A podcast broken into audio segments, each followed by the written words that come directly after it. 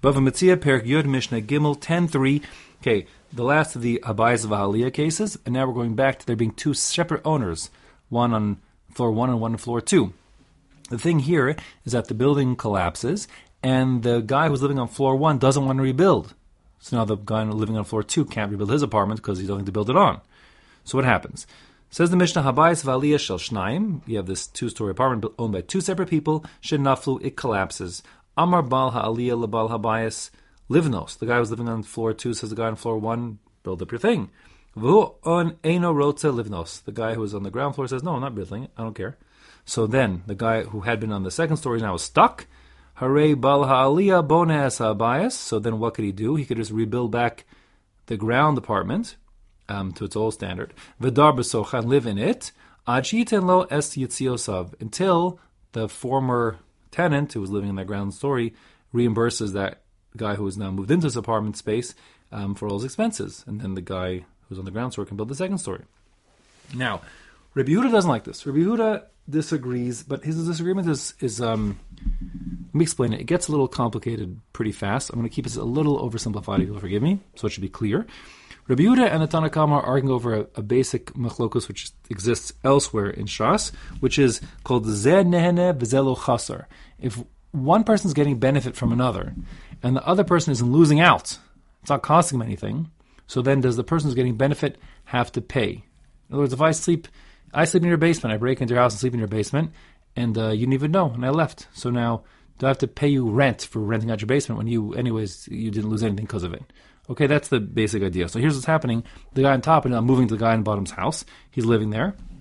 Should he have to pay rent once the guy who had been living on the bottom reimburses the guy who was living on top for his expenses? So then, should the guy who had been living on top, who moved to the guy in the bottom space, should he have to pay rent retroactively? I know that sounds kind of strange because he paid for them paid for the construction, but since he was fully reimbursed, and the Mishnah doesn't give any time value to money, so he's been made whole, and he got he got the benefit of living in that guy's apartment, um, effectively. So now, if the guy who was I'll call it you know temporarily living in the basement apartment, the ground apartment, if he had nowhere else to live, so he's being nana, he's getting a benefit of having a home. Even though the guy on the bottom originally doesn't want to rebuild it, so he's not losing anything, but still he'd have to pay according to Rabbi Yehuda, because that's the case of Zenene and Vizlo and Rabbi Yehuda holds such a person is chayav to pay. The Tanakama holds pater doesn't have to pay. That being the case, Rabbi Yehuda is going to take the position that if the guy on top is going to rebuild the building, he has to rebuild both floors, and then he can move into the bottom floor to sort of rub the old tenants, you know, the owner's nose in it and say, listen, I'm moving, living in your house till you reimburse me my expenses. Um, and when he gets reimbursed, he doesn't have to stay there anymore and doesn't have to pay rent. Uh, but if the guy on bottom didn't have a place to live, he'd be zen and. He'd be getting benefit of having a home to live um, and had to pay rent. If he had both stories built, so then he could just easily live in his upstairs apartment. So he's not really getting any benefit from the lower apartment because he could have lived in the up one instead.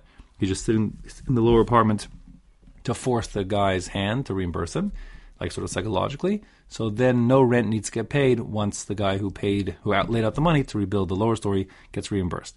Know it's not a very, it's a, it's a, probably not a, a, logic that's so intuitive at all. But anyways, that's Rabbi Huda Shita basically, and the halacha doesn't follow him, so that's a bit of a relief. But in any case, says the Mishnah inside, Rabbi Yehuda, who disagrees, says, Omer, Af zed dar shel chavero, the guy who was living in the, who had been up top, who's now living down below, tzarach lahalos lo sachar. Once he gets reimbursed, he'll have to also pay rent for his benefit of having a place to live and getting otherwise free rent.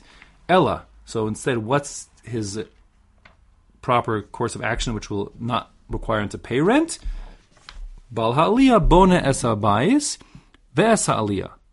Umekare. The guy should the guy who was living up top should rebuild the entire building out of his own pocket, and then he can live in the base in the lower story. But he could have just easily lived in the upper one, so therefore he's not getting any real benefit. And therefore, v'yoshev b'bayis, and he can just live there, squatting in that lower apartment. Ajitan lo es yitziosav until the guy reimburses him. Um, and, and, when he does get reimbursed, he doesn't have to pay rent. That's Rabbi Huda's shita. The halacha doesn't follow Rabbi Huda, so it's not that you know it's like the Tanakama, uh, but just a little more color on that. So we paskin in general, the rule is zenene v'zelo chaser is patur, so that's true. But So that's step one, okay? Um, but there is a separate rule, which is if there is a, a, a small loss incurred by the other person, so he's chasser a little bit, then the nana would have to pay. And the thought is that in our Mishnah, there's talk, what to talk about that maybe the guy on top, you know, he wore out, he depreciated the guy in the bottom of his house by like I don't know, blackening its walls, by cooking, or whatever the story is. Um, in any case, the bottom line is that the Shulchan Aruch paskins like Atana Kami here as well, and says that the responsibility of the guy on the bottom to rebuild his building for the guy on the top's sake, and therefore the guy on the top can move in uh, without any fear, even if he's taking a bit of you know wear and tear on the apartment. And so the guy's chas a little bit. He won't need to repay him because his responsibility as the guy on below was as a joint you know a, a joint uh, building owner with the guy on top to rebuild his bottom apartment for the sake of the guy on top.